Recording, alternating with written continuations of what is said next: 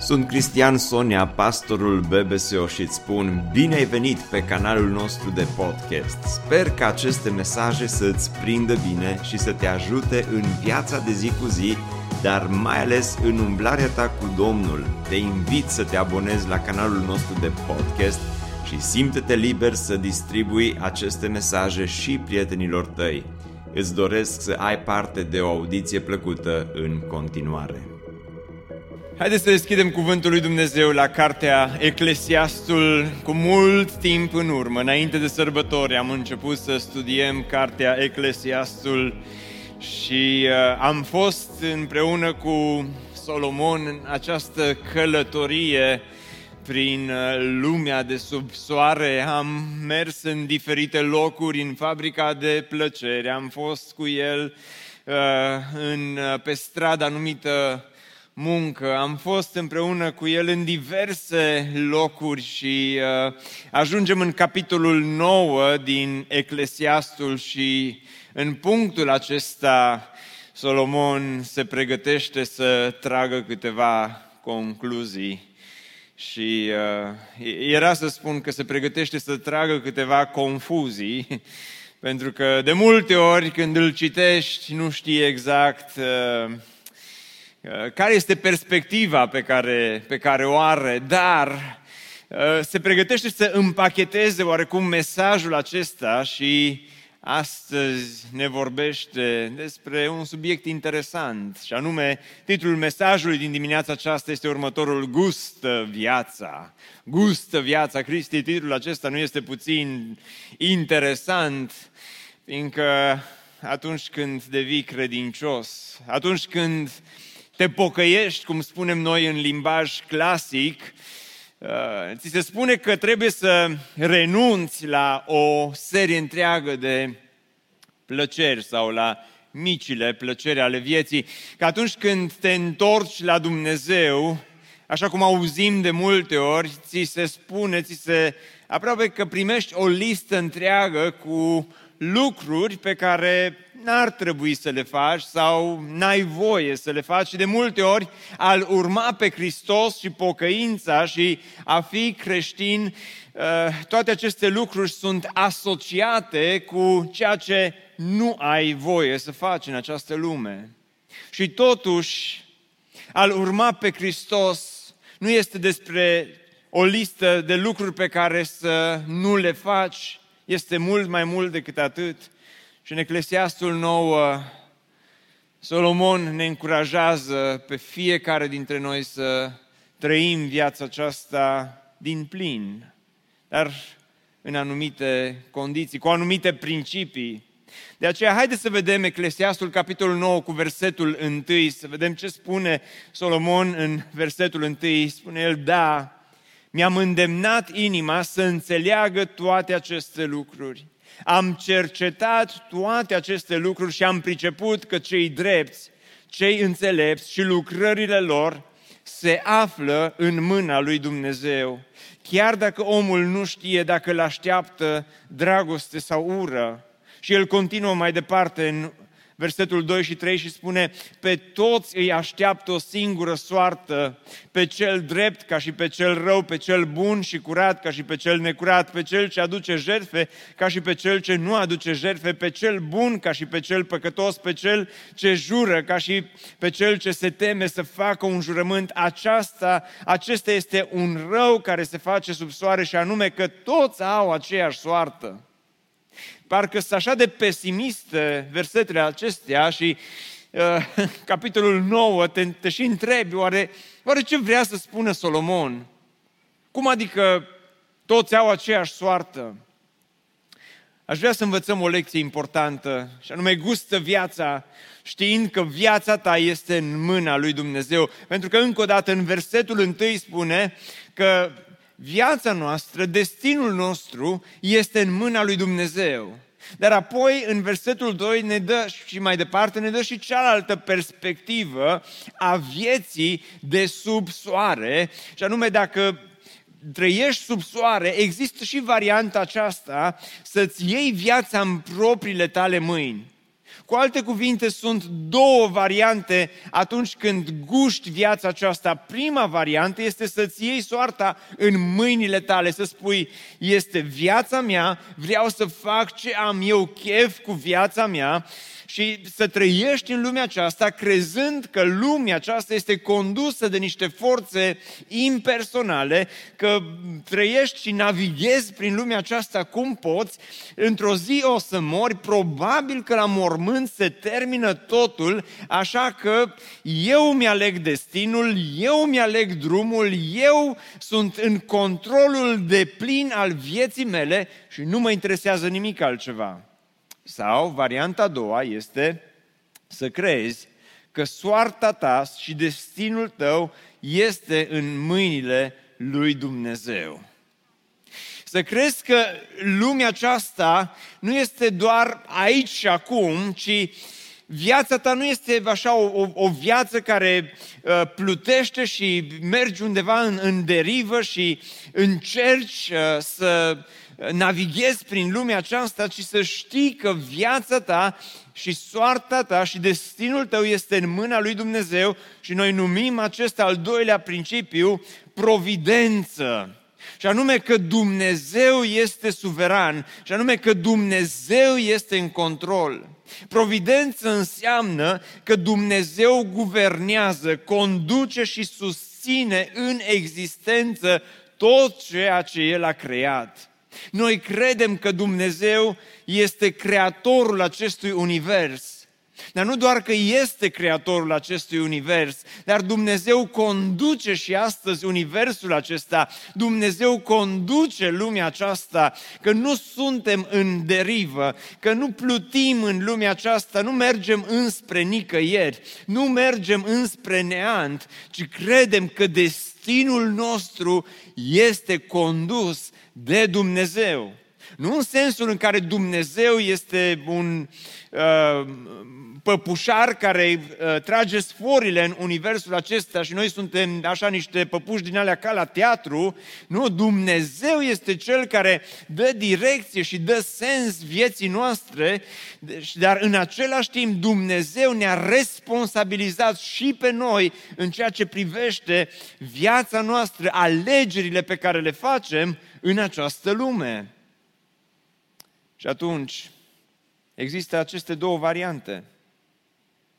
Și adevărul este că de multe ori poate îți este mai ușor sau mai la îndemână să spui, măi Cristi, este viața mea, este soarta asta pe care o am eu în această lume, este viața asta mea bună, rea, cum o fi ea, și, și eu pur și simplu cred din toată inima că am fost lăsat în universul ăsta, vreau să fac ce vreau eu cu viața mea și adevărul este că dacă suntem cinstiți cu noi înșine astăzi, mulți dintre noi la un moment dat am spus, vreau să fiu sau vrem să fim în controlul de plin al vieților noastre.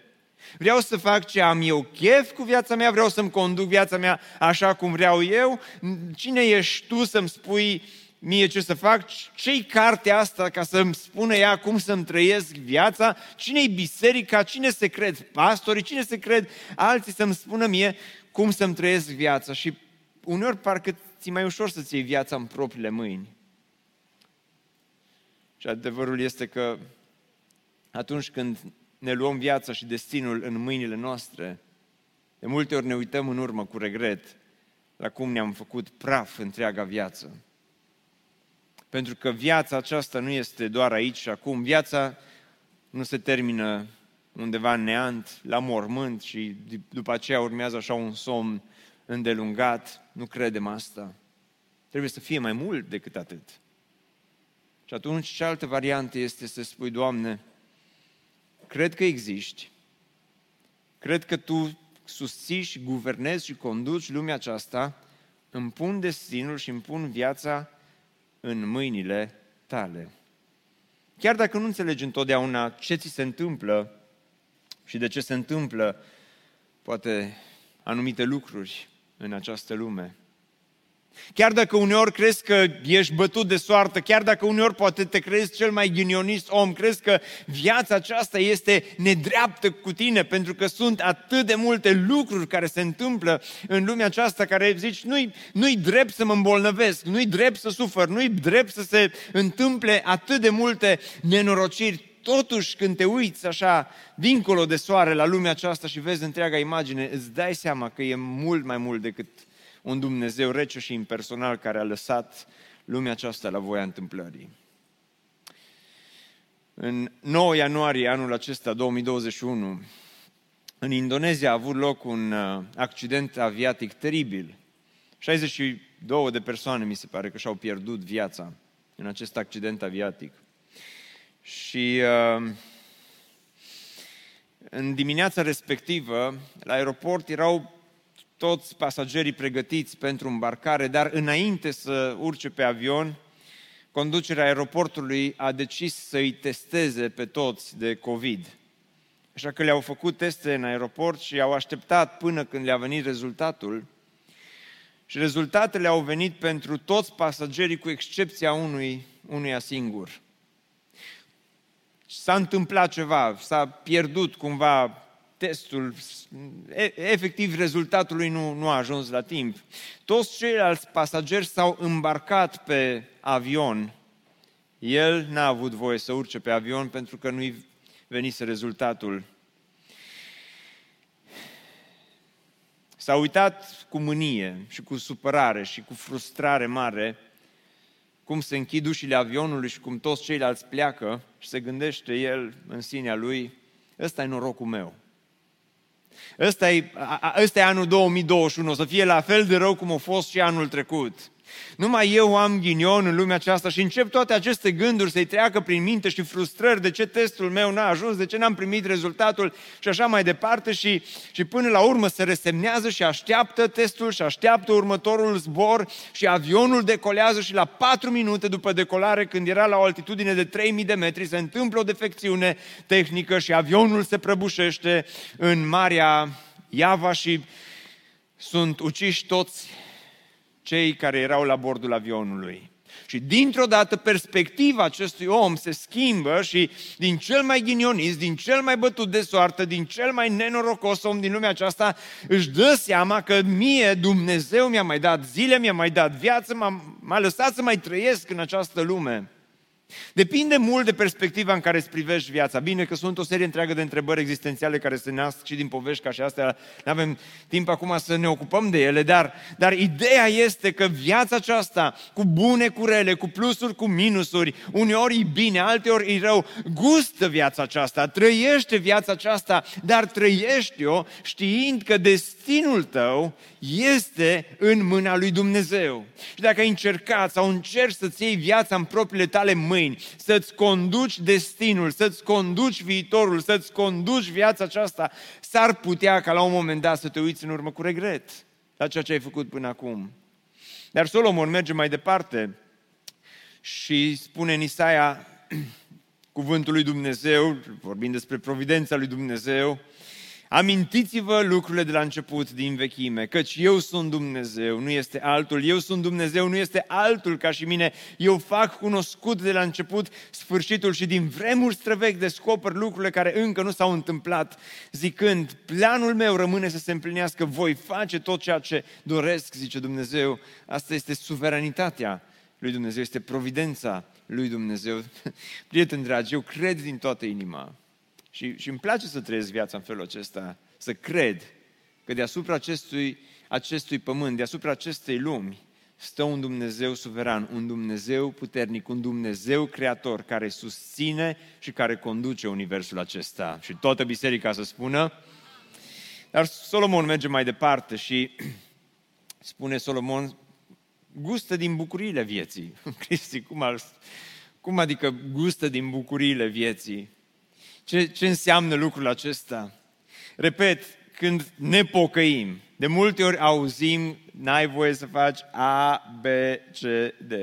Îi, îi botezul și din ziua botezului ai impresia că viața, tot ce a fost fain în viață se sfârșește Și ceea ce începe de aici înainte este doar așa o viață în aceasta ușor monahală, cu un chin extrem de mare și unii dintre voi ați zice, măi, poate că aș fi și eu atras de partea aceasta a creștinismului, dar nu vreau să renunț la bucuriile vieții. Vreau să pot să mai râd, să mă distrez și așa mai departe. Și Solomon, în concluzia acestei cărți, spune, e, e ok să guști din bucuriile vieții.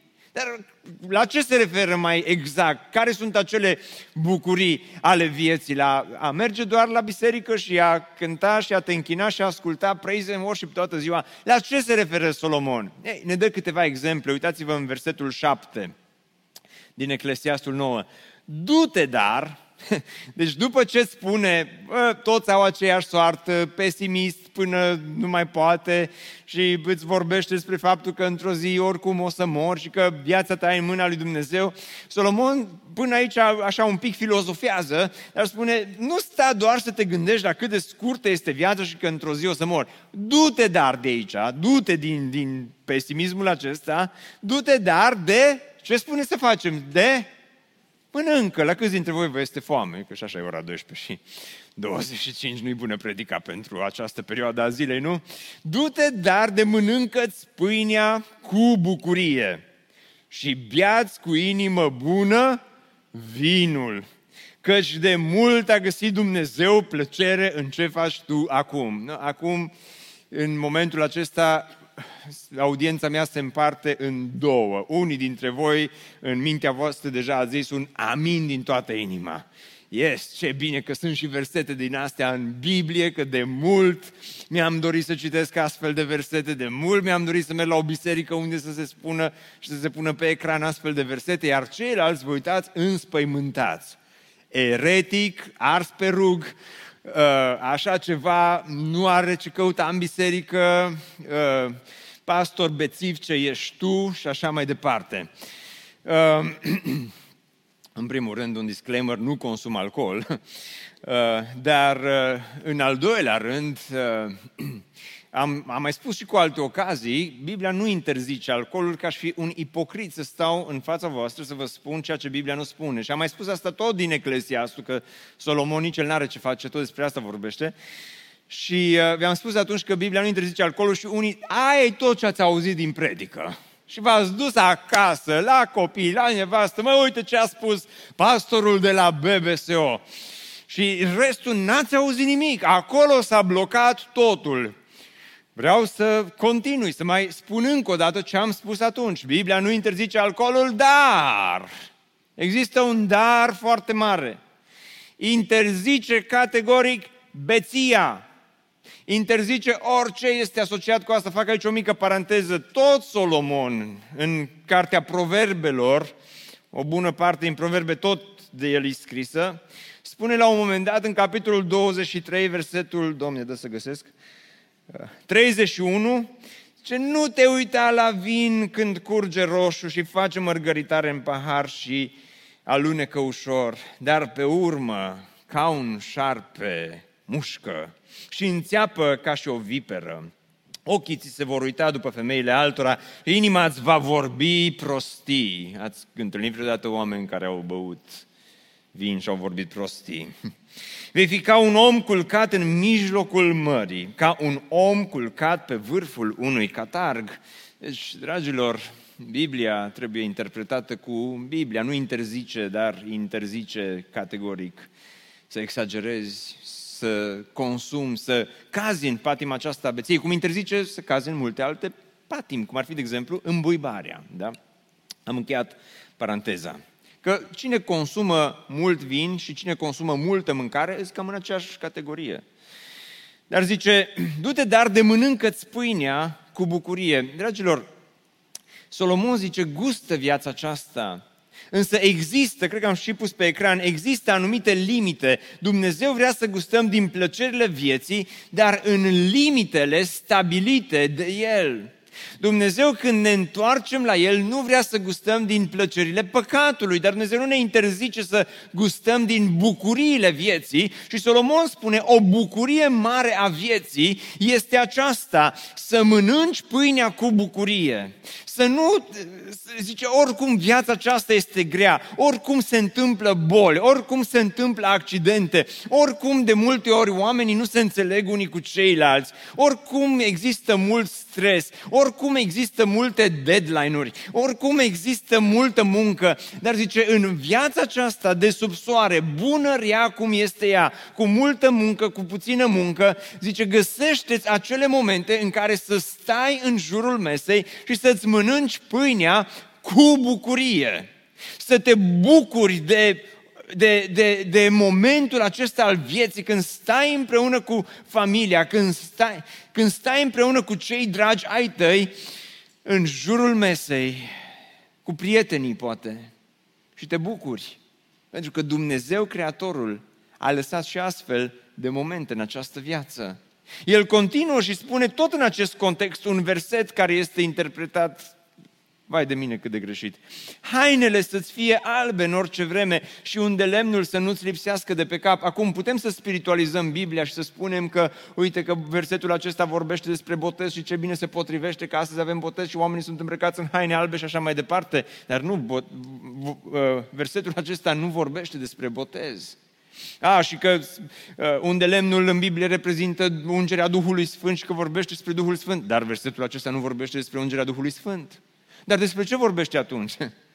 Când oamenii din, vechi, din vremea lui Solomon erau la necaz și la greu și erau la strâmtorare, Biblia spune că se pocăiau în sac și cenușă. Aia era îmbrăcămintea, sac și cenușă. Dar iarăși când oamenii sărbătoreau, când mergeau la nunți, când mergeau la diverse uh, petreceri, când viața era bună, chiar și în Noul Testament găsim uh, multe ocazii în care oamenii erau îmbrăcați în haine albe și mergeau să sărbătorească la nunți, mergeau, nu doar mireasa era în haine albe și ceilalți îmbrăcau în haine albe, iar unde lemnul era pus pe cap, era, avea rol cosmetic, nu? Era, avea rolul acesta de împrospătare, de am pot să spiritualizez Biblia dacă vrei, mie nu-mi place, dar, dar clar versetul acesta este spus în contextul acesta al bucuriilor vieții. Să-ți faci timp să stai împreună cu cei din jurul tău și vei zice, Cristi, nu sună foarte nespirituală predica aceasta. Nespirituală e să te chinui toată viața aceasta. Eu nu zic că trebuie să fim cu Evanghelia prosperității, că nu adeptul Evangheliei prosperității, să fii sănătos, să nu te îmbolnăvești, că viața asta e cum e. Dar nu-s nici adeptul Evangheliei sărăciei. Să toată viața aceasta să fii uh, doar să muncești, să te chinui și să nu îți găsești timp să te bucuri împreună cu cei de lângă tine. Solomon spune, gustă viața și încă un, un argument care vreau să vi-l dau aici și înainte să mă judecați prea aspru, uh, gândiți-vă doar la Domnul Isus. Citiți Evangheliile și subliniați acolo să vedeți de câte ori spune că Isus a predicat și de câte ori apoi spune că Isus a mâncat împreună cu oamenii cu care umbla prin lumea aceasta, cu ucenicii, stătea la masă și împreună cu prietenii lui. De câte ori s-a dus el în casă la Maria, la Marta, la Lazar, stătea la masă inclusiv cu dușmanii lui de multe ori și Oare de ce? Oare era atât de nespiritual Domnul Isus? Nu. El găsea valoare în a petrece timp împreună cu cei dragi. Dar el continuă, Solomon, și spune, nu doar în aspectul acesta, zice, gustă viața, de aici titlul predicii mele, gustă viața cu nevasta pe care o iubești. Și toată biserica să spună, hmm, destul de bine în tot timpul vieții tale de șarte, pe care ți-a dat-o Dumnezeu sub soare în această vreme trecătoare. Căci aceasta îți este partea în viață, în mijlocul trudei cu care te ostenești sub soare. Solomon recunoaște și spune, mă, viața asta chiar e grea, e truda ei de viață, zice Solomon. Că, Doamne, grea îi. E atât de mult mergem dimineața, plecăm dimineața de acasă, ne întoarcem târziu, suntem obosiți, suntem stresați, suntem cu capsa pusă, zice Solomon, și totuși în mijlocul acestor trudiri de sub soare, zice, gustă viața cu nevasta pe care o iubești. Observați că nu spune trăiește-ți viața cu nevasta, nu spune chinuie-te în viață cu nevasta, nu spune mai împacă-te din când în când cu nevasta, ci spune gustă viața cu nevasta pe care o iubești. Da, unii dintre voi deja în gândul vostru a zis, dar nu iubesc. Ehm, dacă e nevastă, îi înfiși apostolului să o iubești. Amin, da. da. Da, n-aveți încotro, e, e parte din fișa apostolului. Dar, Cristi, dacă ai ști cum e, hei, te rog, termină, nu te obliga nimeni, tu ți-ai ales-o, tu te-ai insurat cu ea, iubește-o. și, e, și, și gustă viața împreună cu nevasta pe care o iubești. Pentru că adevărul este, ceea ce am observat în... Uh, nu mai pot să spun că e în scurta mea carieră pastorală, că nu mai chiar așa de scurtă, dar în anii aceștia am observat un lucru. Oamenii se căsătoresc și în loc să se bucure de micile momente și bucurii ale vieții, se căsătoresc și apoi urmează un malaxor din acesta al trudei în lumea aceasta. Și urmează prima trudă a căsniciei, să avem și noi un loc al nostru, un apartament. Și nu mai guști viața pentru că te stresezi să-ți iei apartament. Și când, cum zicea bunica, te-ai alipuit. și când ai apartamentul tău și când în sfârșit crezi că nu, acum viața e mai bună, auzi că, auzi iubitule, dacă ne-am luat o casă și zici, mmm, bună idee, și apoi urmează truda la nivelul al doilea, să-ți faci casă. Și apoi între timp apar celelalte lucruri în viață și trebuie să schimbi scutece și păi, truda cu scutecele și zici, lasă că terminăm casa și apoi o să ne bucurăm de viață. Lasă că scăpăm de scutece și o să ne bucurăm de viață. Lasă când o să avem bani mai mulți, o să ne bucurăm de viață. Și a, trece viața aceasta pe lângă tine și a, acel o să ne bucurăm cândva, acel o să trăim cândva, parcă niciodată nu poți să-l atingi. Și vei zice, da, da, despre asta e viața Cristi. Dar ziceți voi despre ce atunci? Despre a vă certa tot timpul, despre conflicte, despre a nu vă suporta unul pe celălalt, despre, despre ce e viața aceasta? Acum, să nu mă înțelegeți greșit. Solomon nu spune când zice gustă viața cu nevasta pe care o iubești, nu zice că toată viața trebuie să fie o cafenea din aceasta nesfârșită în care te trezești dimineața și zici, băi, așa au zis pastorul de la BBSO, că trebuie să gustăm viața, îți iei cafeaua și de dimineața până seara stai pe terasă la cafenea cu nevasta și cu cafeaua în mână. Nu despre asta vorbește. Solomon nu spune aici că viața trebuie să devină un uh, vlog din acesta. Ați văzut vloggerii ăia pe care cu toții îi invidiem, care și-au vândut tot ce aveau și s-au pus să călătorească prin lume, să se ducă și să viziteze și apoi uh, să ne facă pe toți să crăpăm de ciudă că ce fain zic de ei, că s-au dus prin nu știu ce locuri, dar stați liniștiți că nici ei nu se înțeleg chiar așa de bine cum arată pe vlog, că filmează, se ceartă, că nu a fost bun cadrul ăla, că acolo trebuia să spui altceva și în spatele scenei și în spatele acelor cadruri, probabil că și la ei nu-i gustă viața asta chiar în halul ăla. Îi suspectez pe unii dintre ei că nu sunt chiar așa de fericiți, dar în fine, nu-i despre asta predica. Dar viața, spune Solomon, nu trebuie să fie un vlog din acesta nesfârșit în care toată ziua te duci, călătorești și așa mai departe, dar, spune Solomon, în, în mijlocul trudei, în mijlocul uh, vieții acesteia, cum este ea, cum ne-o lasă Dumnezeu, cu boală fără boală, cu bucurii fără bucurii, cu accidente fără accidente, cu uh, toate celelalte lucruri care se pot întâmpla, spune, e important să îți faci timp gustă viața cu nevastă pe care o iubești în tot timpul, zice, vieții tale. Nu când o să terminăm, nu când vor pleca, nu când vom avea mai mult, nu când vom putea călători, nu doar în, când te duci în concediu, ci în tot timpul, în fiecare zi. Dragilor, Biblia ne încurajează să ne trăim viața aceasta din plin. Amin. Dacă asta zice Solomon, asta vă spun și eu. Și vorbește despre mâncare, vorbește despre familie, dar uitați-vă că vorbește, zice, tot ce găsește mâna ta să facă, fă, zice, cu toată puterea ta. Aici vorbește și despre muncă. Tocmai că susține ce am spus mai înainte, că el nu zice acum, nu, toată ziua trebuie să stăm uh, unul lângă celălalt și să uh, ascultăm pe nu știu cine. Și uh, nu, nu despre asta e vorba, că ar fi, ar fi nerealist, nu? Deci în viața aceasta gustă viața și muncind, făcând ceva, lăsând ceva în urma ta. Și când muncești, zice, ceea ce faci, fă cu toată puterea ta. Dar ce găsește echilibru între, între toate acestea și, și gustă viața, zice Solomon, uh, în, uh, și în felul acesta. Pentru că adevărul este că mulți dintre noi trecem prin lumea aceasta și nu știm, parcă e așa plictisitoare viața, nu e așa? Parcă Dumnezeu e un bătrân care stă în cer, când când ne mai arată bota și parcă așa nu avem niciun fel de bucurie și parcă totul este atât de sec în lumea aceasta de multe ori. Sunt oameni care se vede că îi, îi, îi seacă, îi uscată viața asta pentru ei. Deci Solomon ar trebui să fie așa.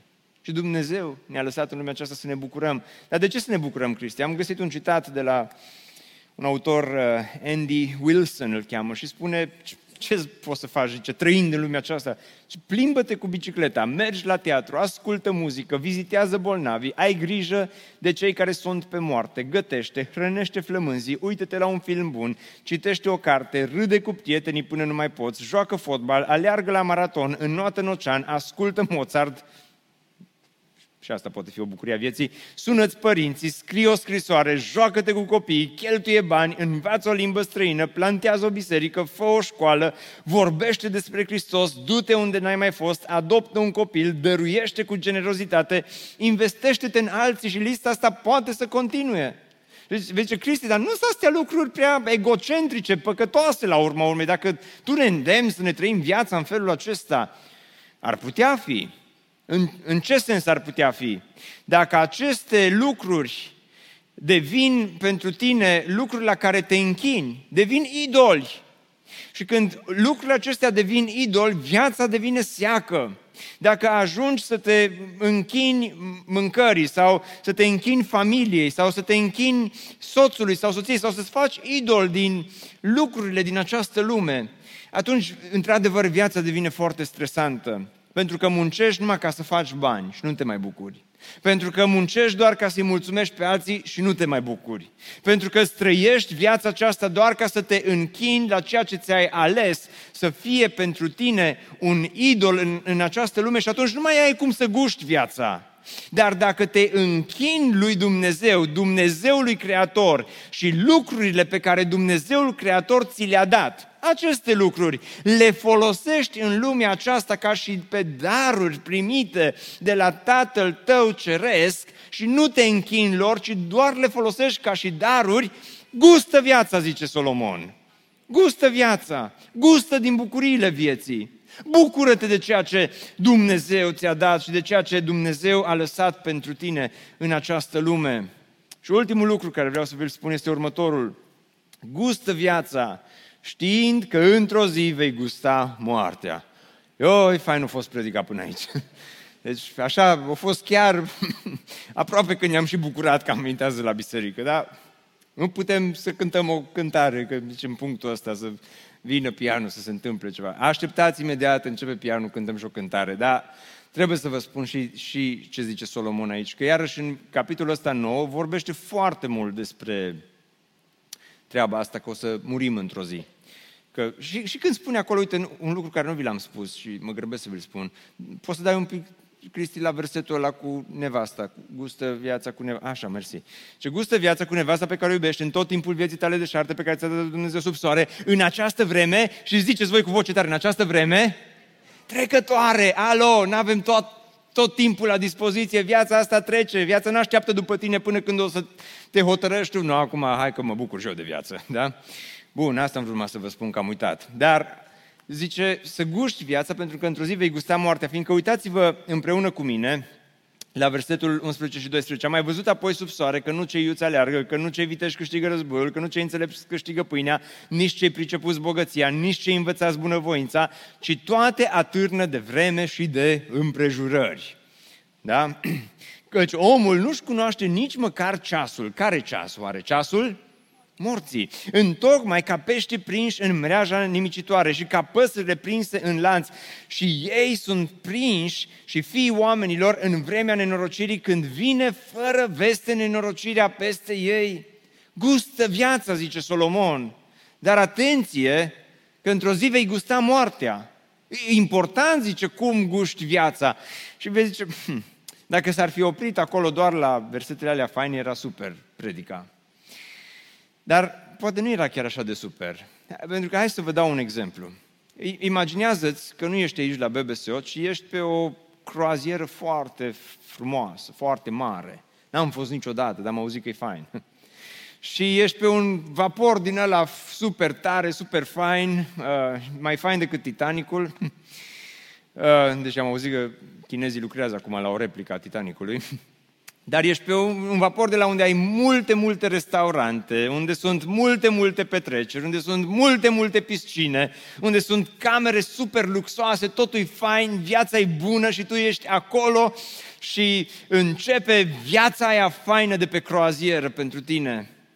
Și după un timp, după ce uh, vaporul acesta mare pleacă din port, îl auzi pe capitan spunând următorul lucru. Deja au început petrecerile, deja a început voia bună, a început viața aia bună de pe croazieră. Și capitanul vorbește și spune, dragilor, bucurați-vă de petreceri, bucurați-vă de ce găsiți pe vasul acesta, bucurați-vă de mâncare, bucurați-vă de băutură, bucurați-vă de restaurante, pentru că oricum plutim în derivă, mergem spre nicăieri. Ce îi spune? Te-ai mai putea bucura dacă ai ști că mergi înspre nicăieri. Dacă ai ști că vasul urmează să plutească înspre nesfârșit sau înspre neant, undeva în derivă, ai putea să, să te bucuri când te-ai gândit la asta.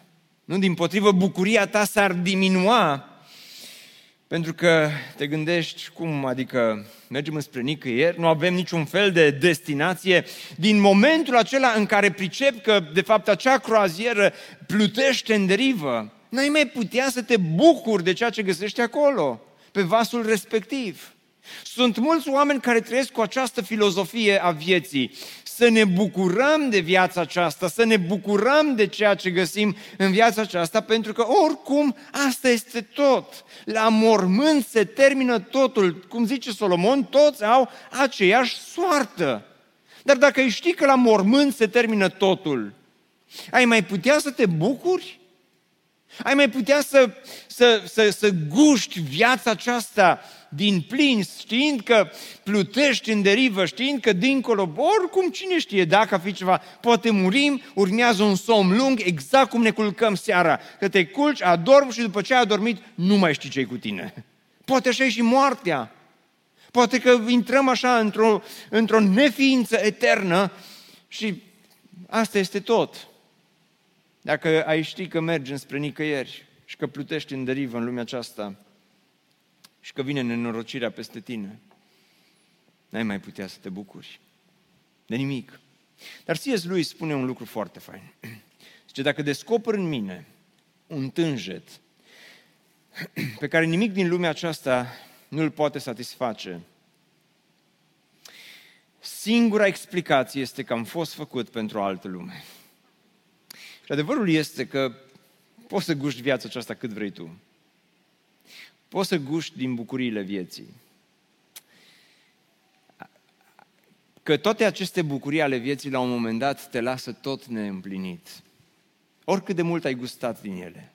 Parcă există ceva acolo, un tânjet, după ceva mai bun. Oricât de faină sau de grea e viața, parcă tot nu ești suficient de împlinit, nu-i așa? Și vedeți, Solomon vine și spune perspectiva lui, doar că Solomon avea imaginea blurată. Blurată de faptul că încă nu venise Hristos și încă nu putea să priceapă totul pe deplin. Dar vine Hristos și Hristos clarifică atât de multe lucruri pentru noi. Vine Hristos și Hristos îți spune că nu se termină totul la mormânt. Că viața aceasta nu este condusă de niște forțe impersonale din afara Universului, ci viața aceasta, din potrivă, este condusă de Dumnezeul suveran peste istorie, suveran peste națiuni, suveran peste lumea aceasta, suveran peste tot ceea ce se întâmplă. Și vine Hristos și spune că dincolo de mormânt există viață veșnică, există rai și există iad. Și vine Hristos și moare pentru păcatele tale și Hristos moare ca să te ducă din lumea aceasta într-o altă lume și dincolo de lumea aceasta, spune Hristos, există o lume invizibilă pe care nu putem să o vedem, dar care există, care este acolo.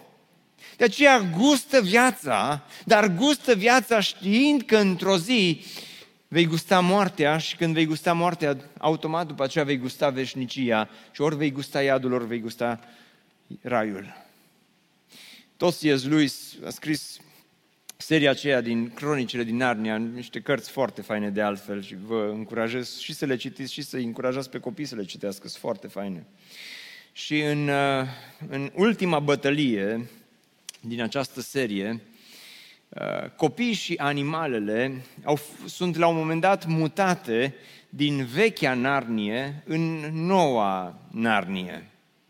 Și când ajung în noua Narnie, florile, inclusiv uh, pietrele, firele de iarbă, parcă toate aveau o altă semnificație decât în vechea Narnie.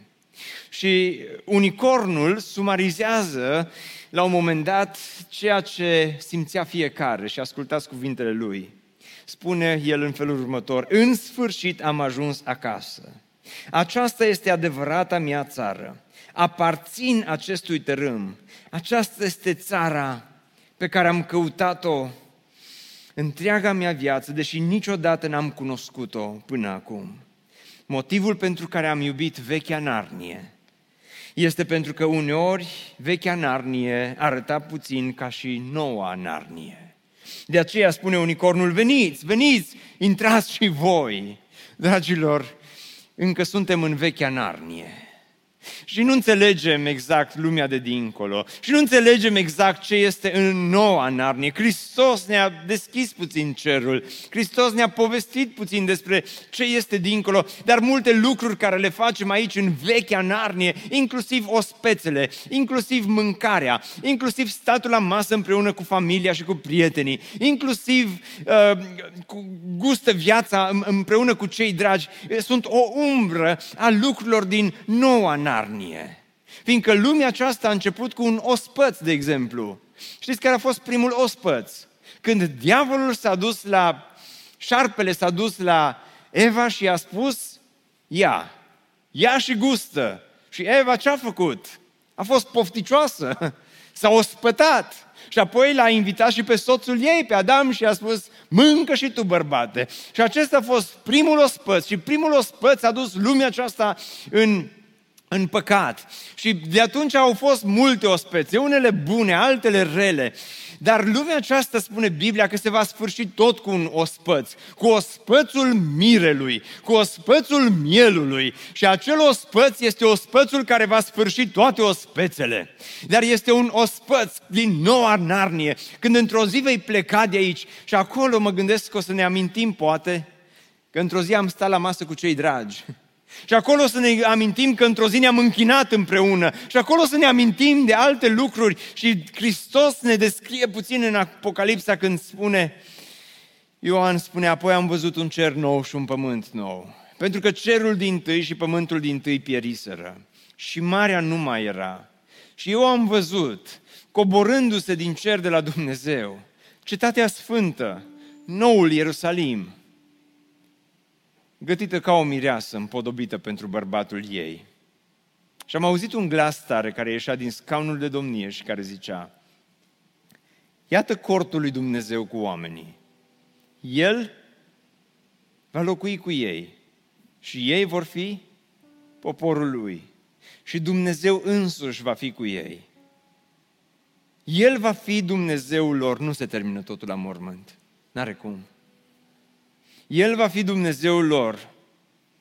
El va șterge orice lacrimă din ochii lor. Unii dintre voi, pentru unii dintre voi viața chiar acum este grea. Asta cu gustă viața nu mă nu merge. Pentru că sunt în viața fiecăruia dintre noi și momente grele.